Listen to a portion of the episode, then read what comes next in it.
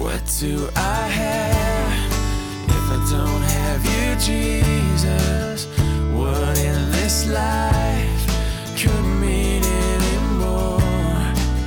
You are my rock, you are my glory, you are the lifter of my head.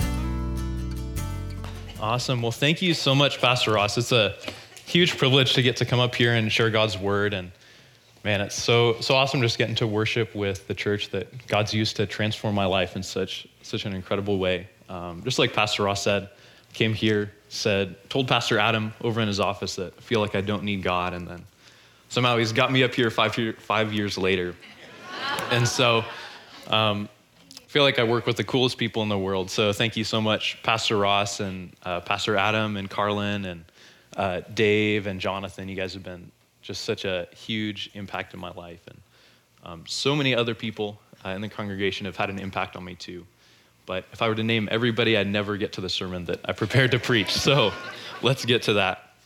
So today we're going to be in Philippians chapter 2. Um, but before you turn there, would you please join me in prayer? Well, Heavenly Father, Lord, we're all here um, for the same purpose, Lord, just to worship you, um, to hear from your word, to draw closer to you. Um, God, we just acknowledge that you are absolutely able, just like the songs that we sang, um, that you are the creator of everything. And Lord, you have all the wisdom and we don't. And so we want to come and hear what you have to say. And so um, please just give us tender hearts to hear your word, to be transformed and changed, and to ultimately um, care about your glory instead of our own. And so uh, please just draw us close to you today, Lord. So in Jesus' name, amen. Well, go ahead and turn with me to Philippians chapter 2.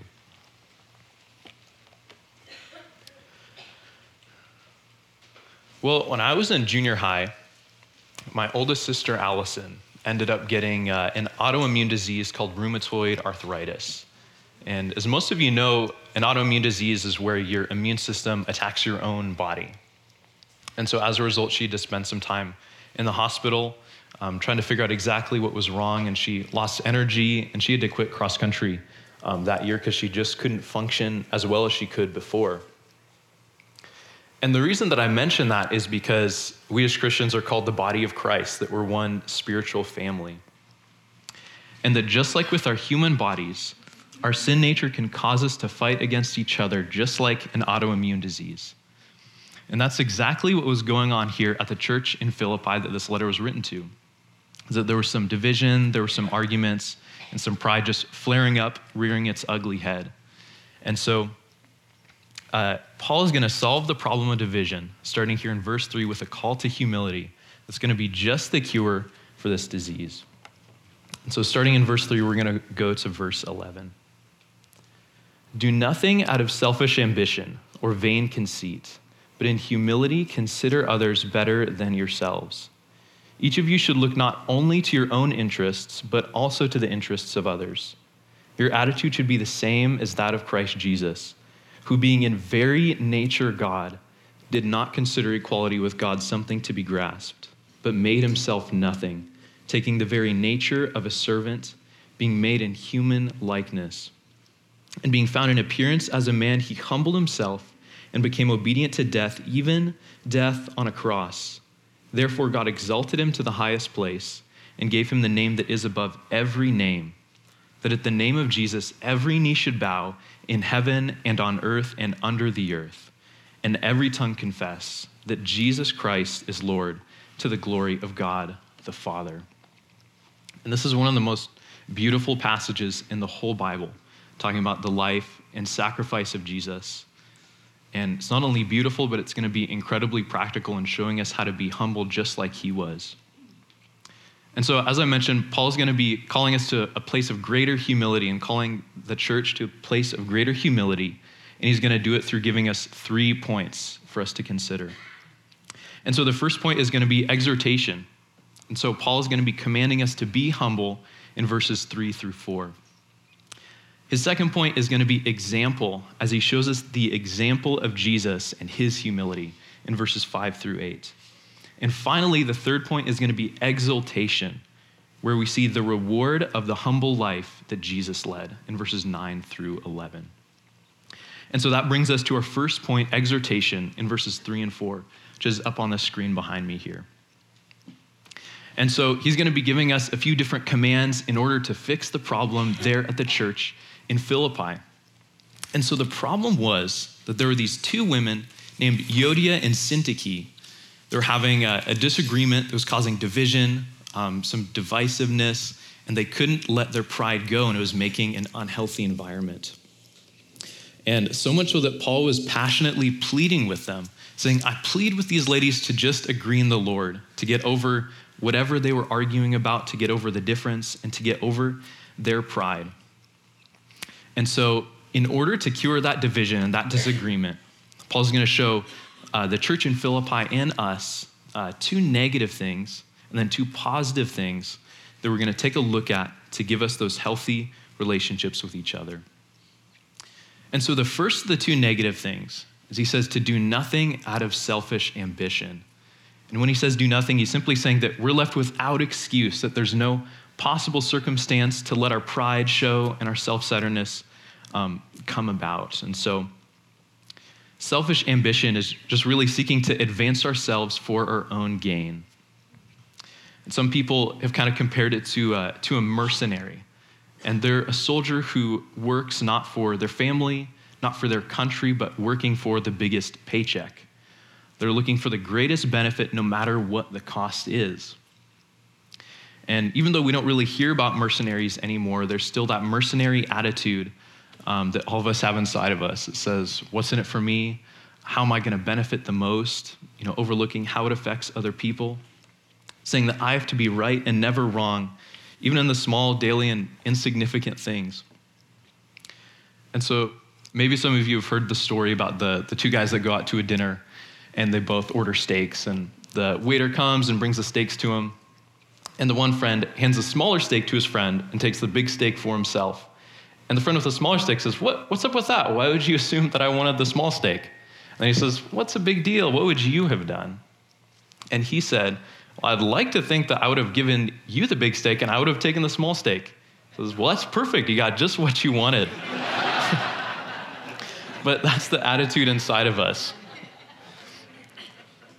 Is that we're always seeking the greatest benefit for ourselves, even in small situations like that. And it's a struggle because it's part of our sin nature and it's hard. But we find that, that the paradox of this selfish ambition and self seeking is that it's an attitude obsessed with gaining for itself, but in the end, it only becomes emptier than ever. And I found that the times in my life when I'm the most focused on me are the times when I don't have joy, when I don't have that contentment and satisfaction in God. And it's just ironic because it's at those times when I'm seeking the most for me that I lose the most in the end. And so we find that the selfish ambition ends up coming from an attitude of vain conceit. And that's the second negative thing that Paul mentions for us to do away with. And so, this conceit is just a, a preoccupation with ourselves leads us to worship the unholy trinity of me, myself, and I. Um, the constant desire to always look good in the eyes of other people, um, going to great lengths. I know I've done that before just to appear that I'm successful. Maybe you've heard about the clever car salesman who closed hundreds of deals with this line Let me show you a car your neighbors said you couldn't afford. and we know what our response would be, right? We'd at least think it or try to see if we could afford that car to try and prove those people wrong and keep in their minds that we're just as rich as we want them to believe. So pride simply says, How do I make me look good? But in reality, humility comes when we understand just who we are apart from God's grace. And that's such a great reminder because um, I was thinking about this as we were singing in worship, as we're singing, It's Your Breath in Our Lungs. Like we even get that from Him. We wouldn't exist apart from Him. None of us would have gotten up in the morning apart from just the common grace of life. Um, we wouldn't wouldn't have salvation from our sins. I heard one, uh, one preacher say that when he's training up younger pastors, he tells them, You have to have the power of God on your life to preach.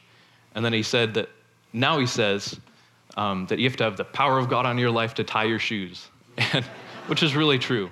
You know, we don't have life, we don't have anything good apart from Him. And once we realize that, that's when an attitude of humility is going to come. And so when we do have that conceit, what does it come to? What's it going to produce in our lives? Well, there Paul adds the word vain, vain conceit. And vain just really means emptiness. It's not going to come to anything. Um, went on a mountain bike ride with Adam last Saturday, uh, 17 miles, and I tried to keep up with him in vain because I'm so out of shape. So it, it comes to nothing, it's no use. But we also find out that in James 3:16 that not only does it produce vanity and nothing, but it says, For where you have envy and selfish ambition, there you find every evil, or there you find disorder and every evil practice. And so the self focus is really a gateway to every evil desire. And that's just going to bring a world of trouble that we don't want to deal with. And so these are the, the two really intolerable things that Paul showed us, saying, have nothing to do with these in order to have the healthy relationships with each other. And now he's going to show us the two indispensable things that we absolutely need for those healthy relationships, both with God and with others. And so, the first of the two positive things is to, in humility, consider others better than ourselves. And if we think about it, this considering others better than ourselves, it's really the opposite of conceit. It's really the opposite of pride. Because if I'm full of myself, it leaves no room for loving others. But if I consider others better than myself, it leaves no room for my selfishness. And so, in, in the society at that day, um, there was a hierarchy of different social classes where people have different positions um, with different privileges assigned to them. And while America is kind of different in that we don't really have a hierarchy of social classes, if we're honest, we tend to still create them ourselves out of insecurities, um, wanting to prop myself up however I can by nitpicking and finding the small things in other people to make myself feel better. And so we create this hierarchy and sadly treat people accordingly. And so by saying to um, treat others as better than yourselves, Paul's just breaking all that down, throwing it all out the window, saying, just let's do without these classes of superficial stuff and social nonsense. And so we're to instead simply take whoever's right in front of us, whoever they may be, and simply consider them better than ourselves. The Bible commentator David Guzik, he said, If I consider you above me, and you consider me above you, then a marvelous thing happens. We have a community where everyone is looked up to and no one's looked down on. And so, this command to consider others better than ourselves is going to practically work itself out in life in the second positive thing of looking not only to our own interests, but also to the interests of others, there in verse 4. We should simply be concerned with each other's needs. And it's actually kind of interesting that that Paul's commanding this church to look out for the needs of others because they were doing a phenomenal job doing that for him. Actually, part of the reason he wrote the letter to the Philippians was to thank them for the gifts that they had given him. Um, as he tells us that when he left that area that no other church supported them and yet they did time and again and so they were doing an awesome job of supporting them of supporting him but it's apparent from the fact that he's telling them, look, meet the needs of others, that although they were meeting his needs, they must not have been meeting the needs of the people right next to them. And sometimes it's easiest to love the people who are far away. Sometimes it's easiest to love people who seem like, you know, superheroes in the faith. But it's so much harder to practically love each other, the people we live with, people we see every day whose rough edges rub up, rub up against ours um, and create conflict, whose bad attitudes we see, um, whose imperfections are really put on display right there for us. It's so much harder to love those people. And yet, when we can love those people close to us, that's when true love is really going to prove true. And so, practically, it just starts with you and me um, right now. You know, we should approach life just like first responders, asking, Where is the need? What needs are there around me? How can I help? You know, might be something just like showing hospitality by opening your home to a new family um, might be finding a lonely face out there in the lobby and just introducing yourself. Or might be joining Daniel Children's Ministry, you know, helping teach those classes and hang out with the kids. But I can't do any of those things if I'm only thinking about myself. And so, by having nothing to do with selfishness and instead having everything to do with looking to the needs of other people, the church will become and stay healthy and thriving and a shining gospel light to the world. And so, really, the key to us changing the world is to us starting here by loving each other.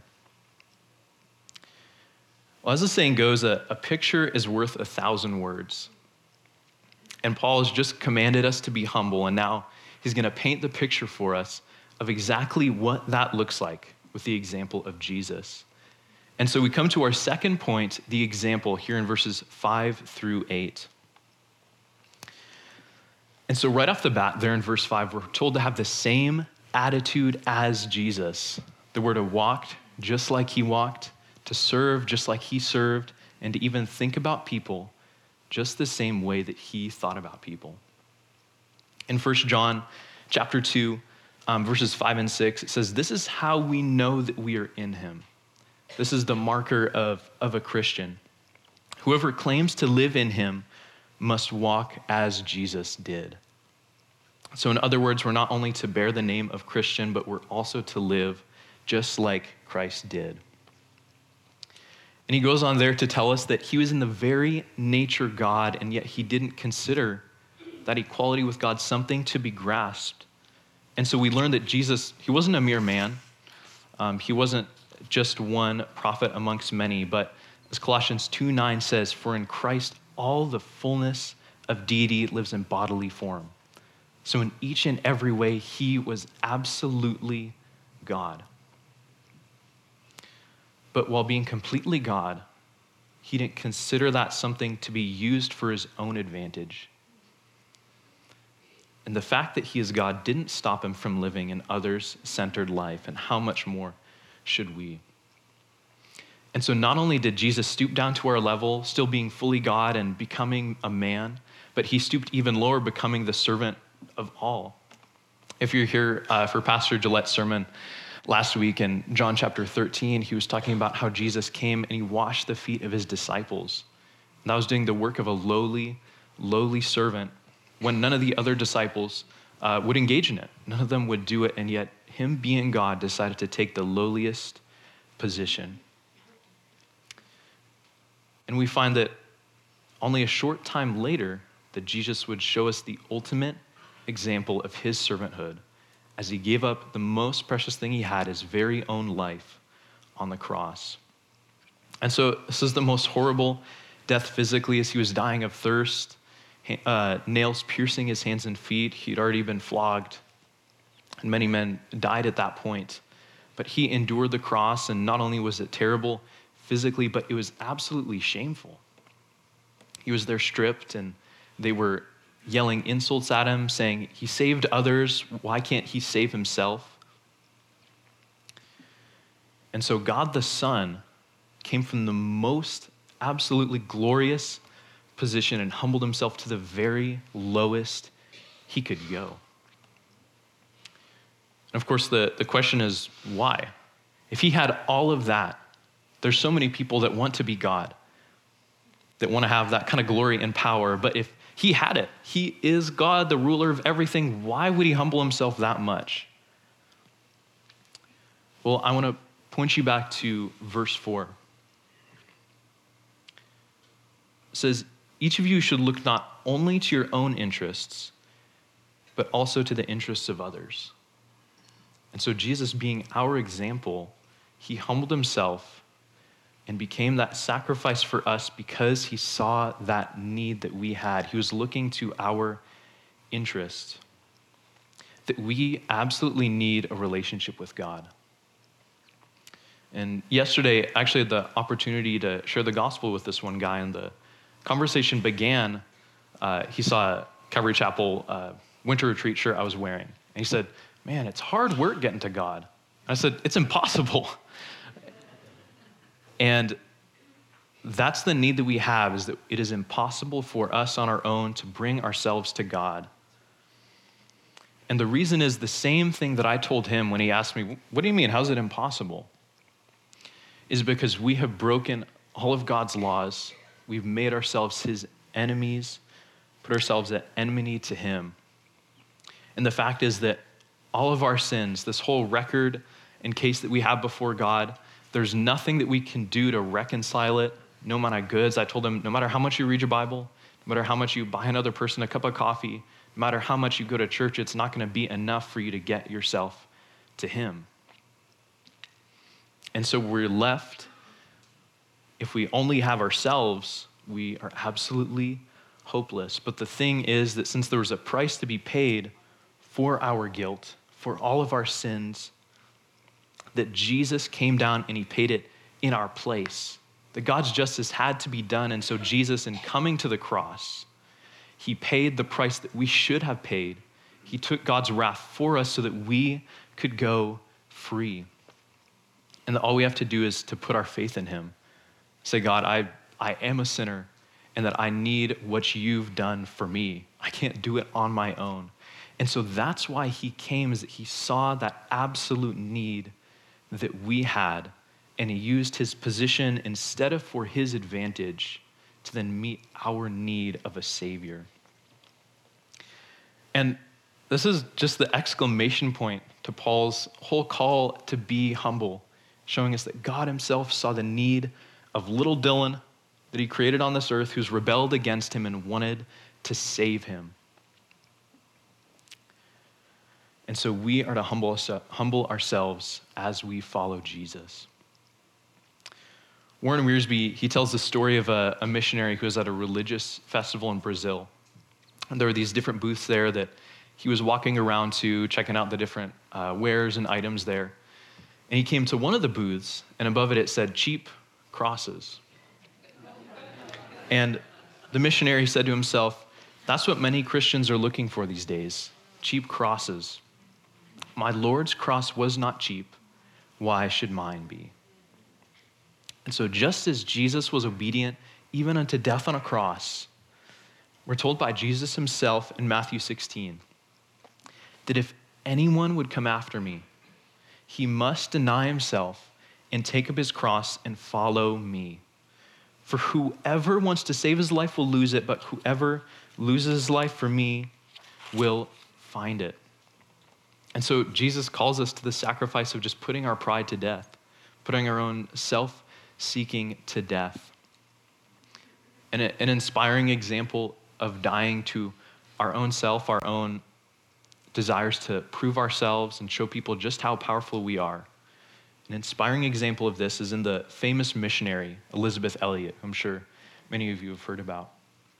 And so she was a missionary with her husband, Jim Elliot, in, uh, in Ecuador. And as the story goes, her, her husband Jim went along with four other missionaries to a tribe to go um, and minister there and share the gospel there. And the tribe ended up killing him and along with the four other missionaries.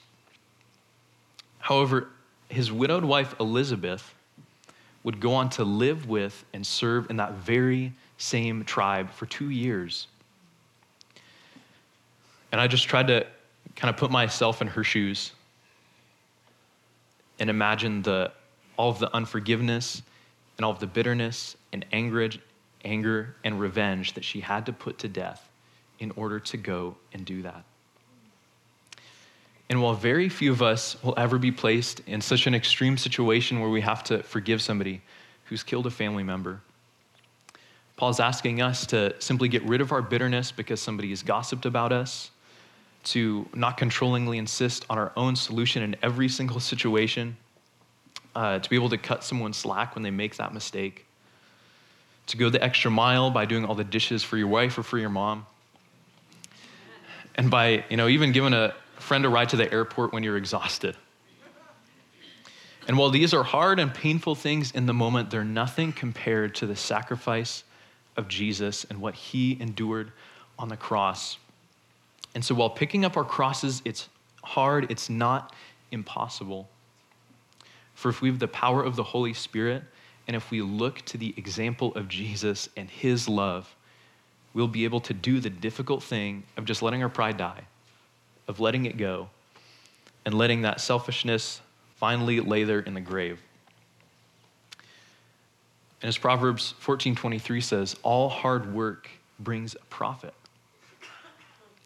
And so while this dying to ourselves is hard and difficult, it is, it doesn't end there, that there will be a profit, and that though Jesus un- endured unspeakable pain, that there's a glorious reward at the end of the story that we can't forget about if we're to be effective Christians in this life. And so this brings us to our third and final point the exaltation of Jesus as we see the reward for his humility here in verses 9 through 11. And so, as we come to these verses, something to be aware of and take note of is that sometimes the devil, he wants to blind us with all of the pain, with all the sacrifice, with how hard it's going to be to see that person and forgive them, um, how much it'll hurt to, to serve in that way, to give up our time to help somebody else. He wants us to see the sacrifice, but he doesn't want us to see the resurrection. He wants us to become exhausted and hopeless, but he doesn't want us to see the spiritual law that when you're humbled and brought low, that God will lift you up just like he did with Jesus, and that every time we die to ourselves, there will be that resurrection. Every time we give up our pride and serve God, he will lift us up and reward us with that blessing. And so that's exactly what we see in Jesus' life, where God exalts him in two ways because of his sacrifice. And the first is that he exalted Jesus to the highest place. This is an answer to John 17 when Jesus prayed, And now, Father, glorify me in your presence with the glory I had with you before the world began. And so God the Father is answering God the Son's request by lifting him to the place that he had before, being seated at the right hand of the Father and having all authority and all power over all rule, all authority, all power, and all dominion, as Ephesians 1 says, and that everything is under his feet. And everything absolutely means everything. And so God the Father beautifully took God the Son from crucified to exalted, from wearing a crown of thorns to now being crowned with glory and honor. And so he was given an exalted position, but also an exalted name. It tells us that he was given a name that's above every name, that it has more authority and more power than any other title. And the result of this is that every knee will bow and every tongue will confess that Jesus is Lord. In all of creation, it says, um, all those in heaven and on earth and under the earth. And so that means whether angels or demons, humans alive or dead, saved or condemned, all will submit to Jesus as Lord. And that he's exalted to such a position that his rule extends to every corner of creation. But just as these verses say that every knee will bow and every tongue will confess, the only question is will someone willingly bow before him in faith, receiving Jesus as their Savior of the sins and the one who meets our desperate need? Or will that person bow before Jesus, having been submitted as his enemy?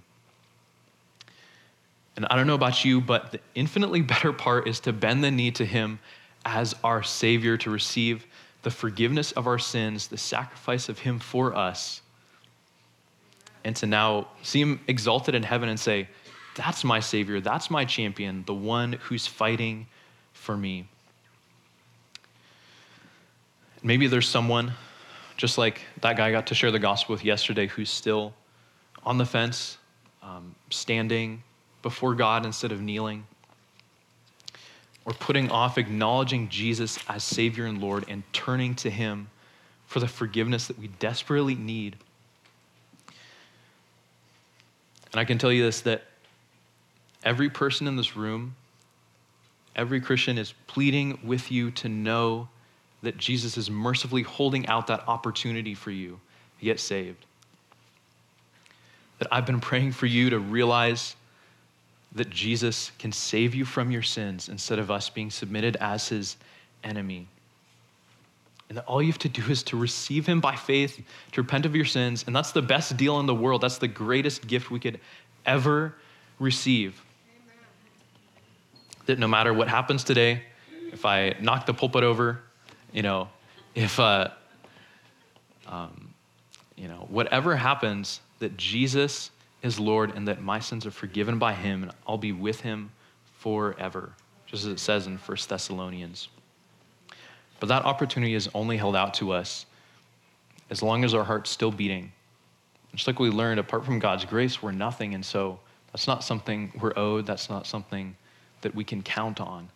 And so that opportunity is only mercifully held out to you as long as there's breath in your lungs. And so now is the time to bend the knee, not down the road, for you don't know how far down the road we're going to get.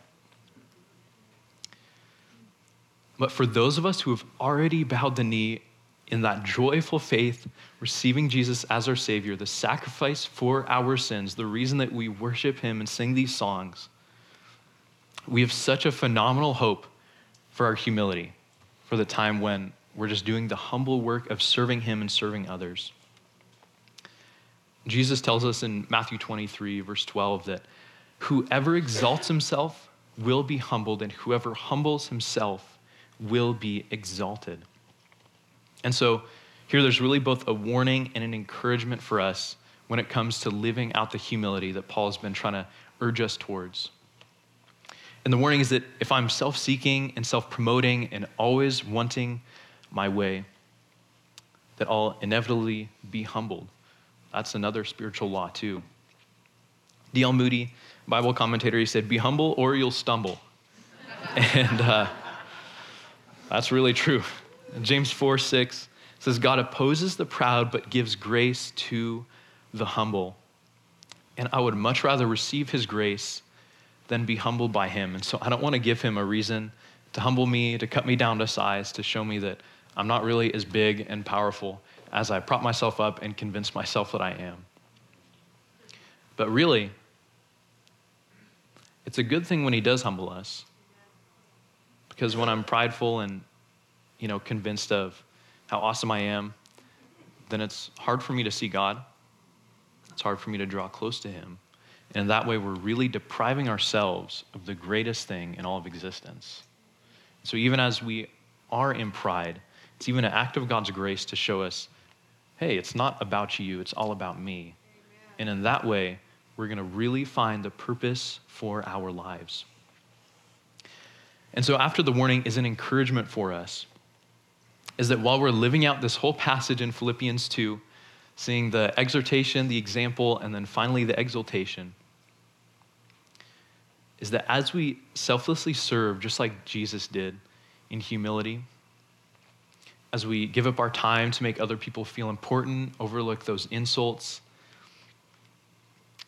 um, encouraging and building up instead of tearing down other people. And as we're doing this hard work of dying to ourselves every day in the big and small ways, don't forget the end of the story.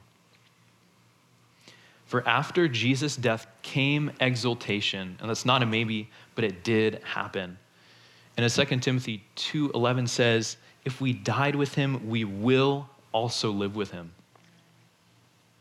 And that Jesus' life was carried out in serving, but it produced exaltation, being lifted up, and the same is true with us.